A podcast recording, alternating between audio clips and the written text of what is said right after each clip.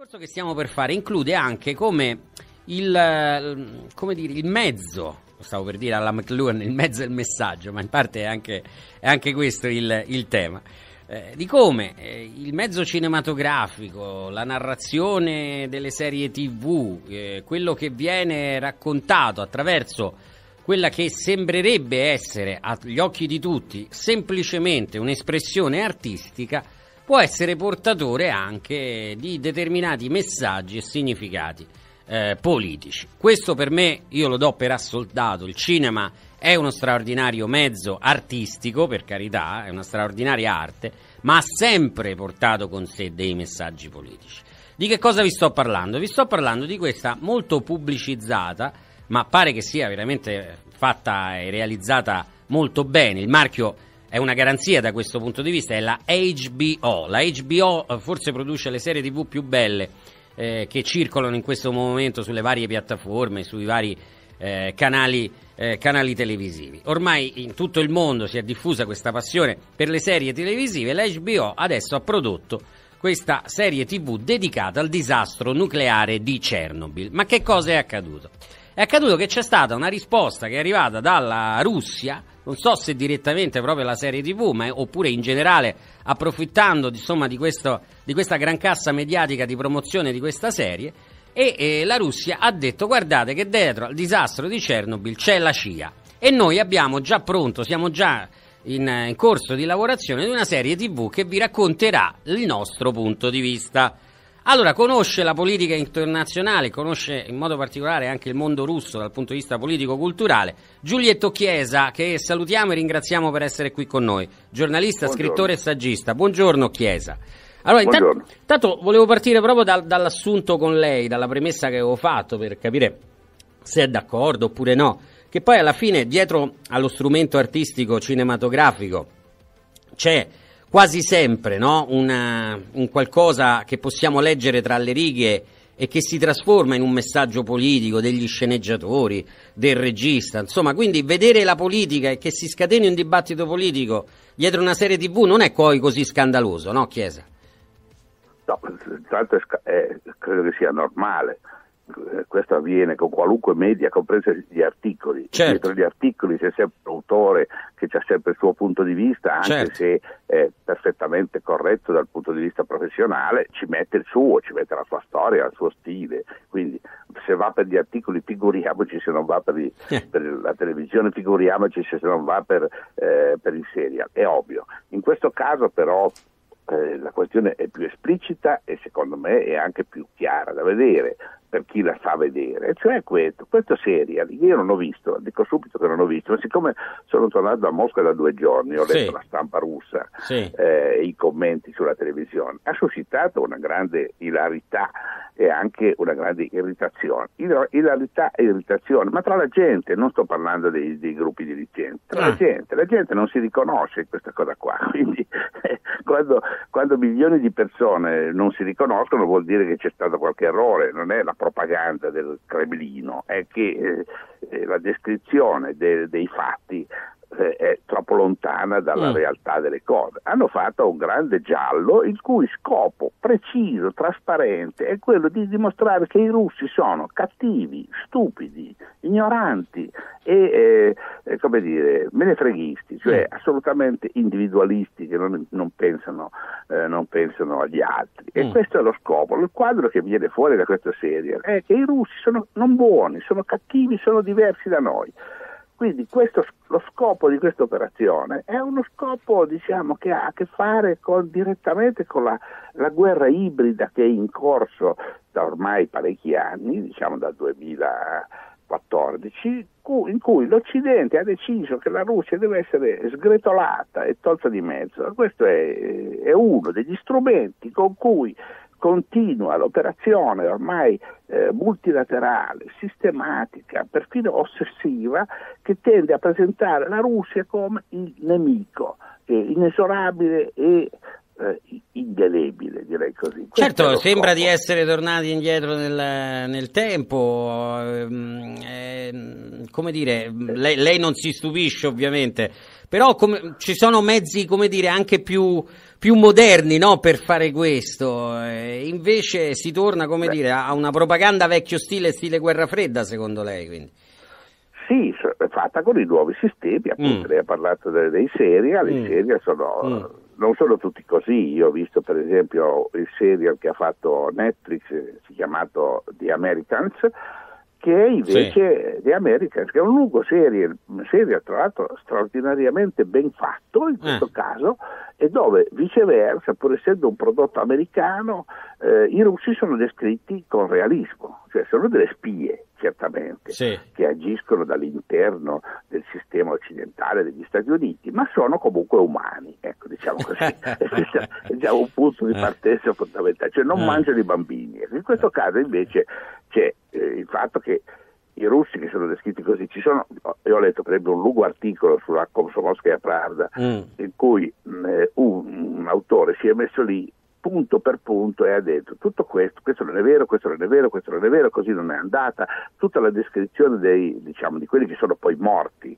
dentro, durante le, le, ore drammatiche dell'incidente, molta di questa gente è andata lì eh, a lavorare senza rendersi conto che sarebbe morta perché le radiazioni erano micidiali, ma ci sono andati lo stesso. I piloti degli elicotteri che hanno gettato sabbia sul, sul reattore esploso non si rendevano conto probabilmente della, della terribile situazione nella quale si trovavano e tuttavia ci sono andati. Quindi ci sono stati episodi di eroismo assoluto e ci sono stati anche episodi di, mm. eh, diciamo, eh, di ingenuità sicuramente. Poi c'è stato un processo, io posso dire che eh, la conosco un po' questa storia perché in quegli anni io ero corrispondente da Mosca ecco, e, sono, e, sono, andato due volte a Chernobyl, eh, subito dopo l'incidente, eh, naturalmente con le precauzioni del caso, perché mi ricordo che non si, non si poteva neanche uscire dall'asfalto. Cioè, una delle cose che ci dissero al gruppo di giornalisti che furono invitati era che dovevamo stare sull'asfalto perché l'asfalto era stato pulito dalle, dalle motopompe che lo avevano lavato non si poteva uscire, non si poteva toccare l'erba, era una cosa tremenda e è rimasta tremenda ancora adesso dopo certo. tanti anni. Eh, detto questo, io poi sono andato al processo e ho visto il processo e ho letto gli atti e ho sentito le testimonianze. La storia non ha nulla di, sfortunatamente, non ha nulla di, eh, di epico, è stato un errore dei, un errore di ingenuità dei tecnici che io mi ricordo scrissi una, una, serie di articoli allora e continuo a essere convinto di questo. Il disastro di Chernobyl fu una di quelle tragedie tecnologiche che avvengono quando una società è malata. Mm. La Russia in quel momento era una, un paese che viveva una crisi psicologica, politica, profonda, era la fine di un regime, era la, c'era Gorbaciov arrivato da poco, era un paese che era già in ginocchio psicologicamente per conto suo. E quindi in una situazione del genere mi ricordo che ci fu una serie di disastri tecnologici, eh, un incendio su un treno siberiano dove morirono centinaia di persone, ci, furono, ci fu un, un, battello, mi ricordo, Rostov, a, Rost, a, Rostov sul Don sì. che sbatté contro un ponte tremendo, era una, una crociera su, sul fiume, eh, e ce, ce n'erano tantissime. Lo scopo, la spiegazione è questa, che quando una società, perlomeno per me, quando una società è in crisi, un po' come siamo noi adesso, mm. il rischio che ci siano... Cadono i ponti umani. in Italia, per esempio. Sì, eh, infatti, eh, infatti sì, no, ma io, io ecco, di questo, bravo, bravo, di questo non so se c'è un collegamento diretto, ma sicuramente non è casuale, sicuramente non è eh, esatto, casuale, esatto, però... Esatto. Eh, è, è... Questa è la cosa. Per cui, sì. tornando al discorso, alla sua domanda, eh, che è legittima, eh, che cos'è questo film? Il film è un'operazione, è un'operazione di, sostanzialmente di propaganda. Di propaganda, lei dice. Tant'è che c'è stata una reazione in, in Russia dove i russi dicono ce l'abbiamo pronta pure noi, la serie, sì, sì, la serie, la serie TV. E, e, perché sono stati battuti. Eh, sono stati battuti sul, sul tempo. Ce sul l'abbiamo tempo. pronta anche noi e, e qui spunta fuori una, una spia della CIA presente in Russia, addirittura sul luogo del disastro, che verrebbe appunto raccontata. Lei questa vicenda, appunto, visto che ci ha raccontato la sua esperienza di cronista a Mosca proprio nel, nell'86, quando avvenne, lo ricordiamo, la notte tra il 25 e il 26 aprile il disastro di Chernobyl, ma sì. ehm, lei questa storia del, della spia americana, della, della CIA presente, venne già fuori all'epoca o una cosa che ha sentito per la prima volta adesso?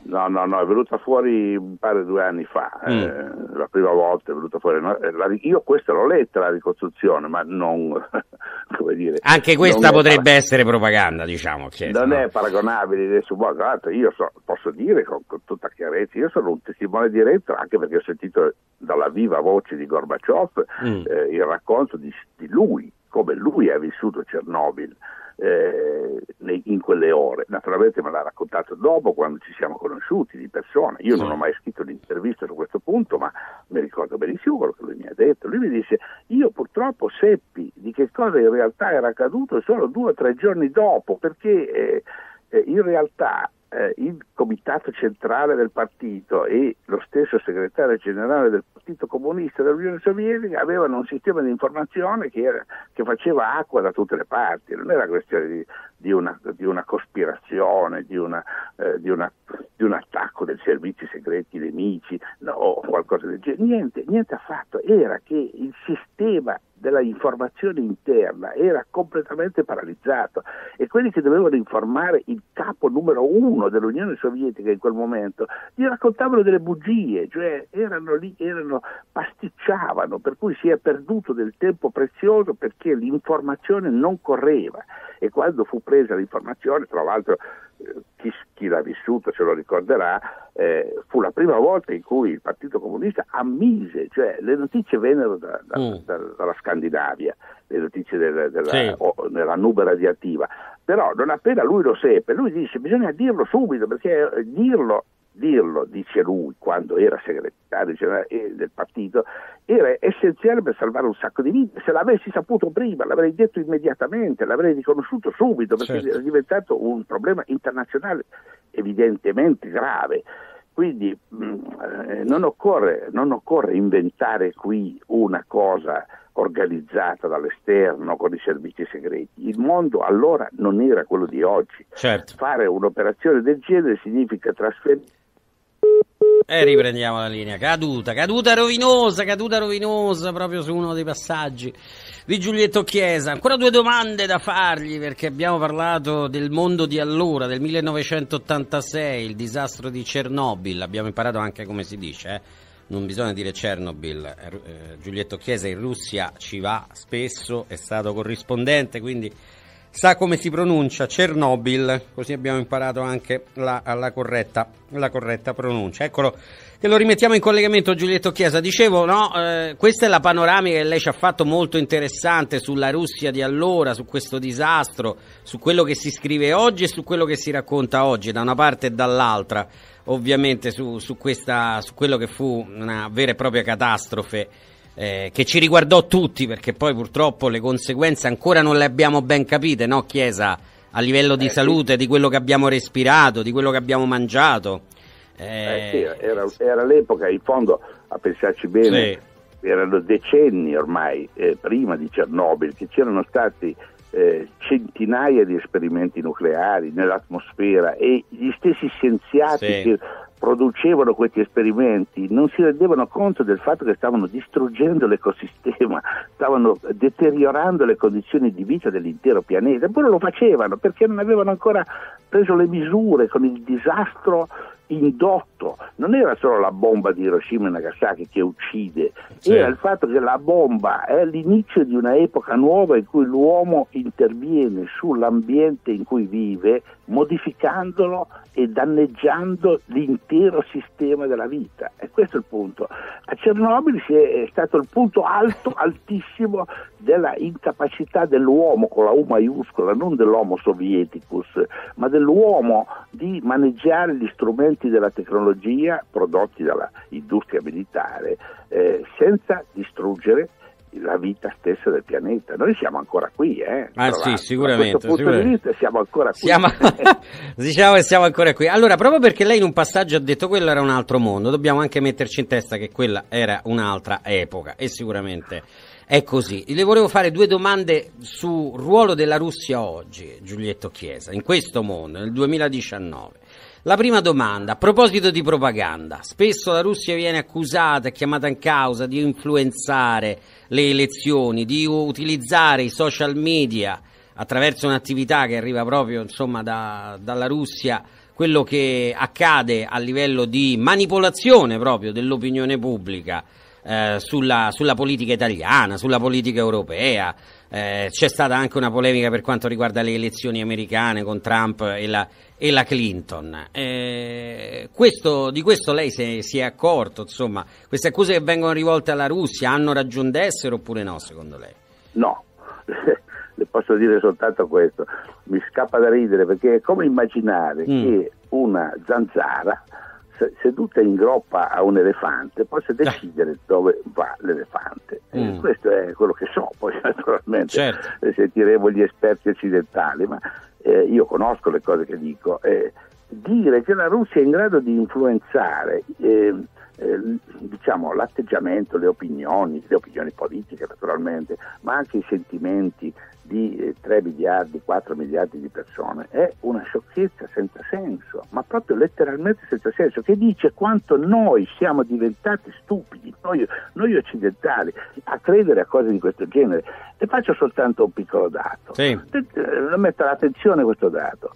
Google, Facebook, Twitter, eh, Spotify e tutto il resto dell'elenco dei grandi social network, anche, anche di eh, Netflix, eccetera, eccetera, tutto questo è Occidente.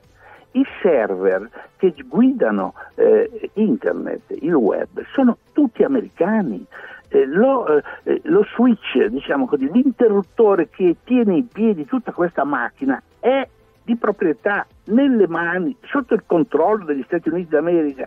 Com'è possibile che la zanzara che non ha nulla mm. di tutto questo possa influenzare l'immensa macchina che è stata costruita negli ultimi 40 anni?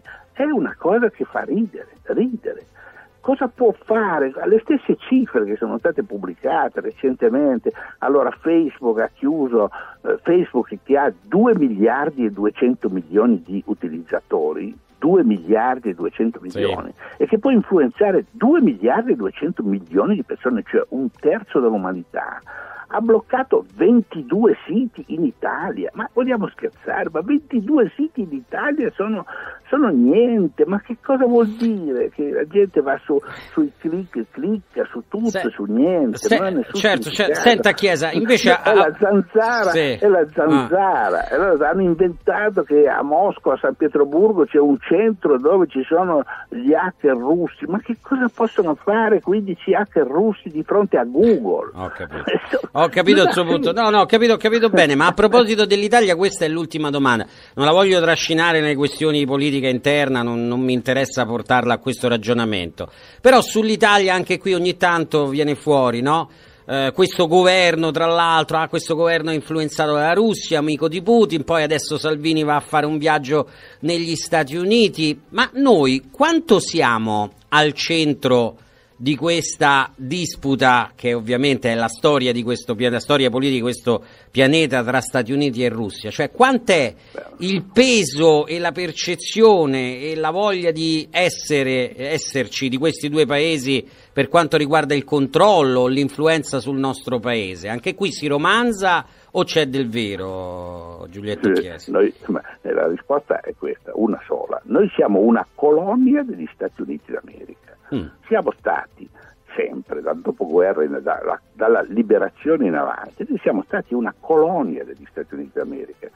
L'influenza della Russia, certo che c'è stata, c'è stata fino a che il Partito Comunista era un grande partito di massa, quella era una cosa seria, con, quasi il 36% dei voti, se non sbaglio, a un certo punto, ai tempi di Berlinguer, con un partito di un milione e mezzo di iscritti che governava quattro regioni italiane e aveva un peso reale. In quel momento non l'Unione Sovietica, ma le idee del comunismo avevano un peso, certamente, ma noi eravamo comunque una colonia degli Stati Uniti, non ci fu mai Presidente della Repubblica o eh, Ministro degli Interni che non fosse nominato direttamente dal, dal Dipartimento di Stato.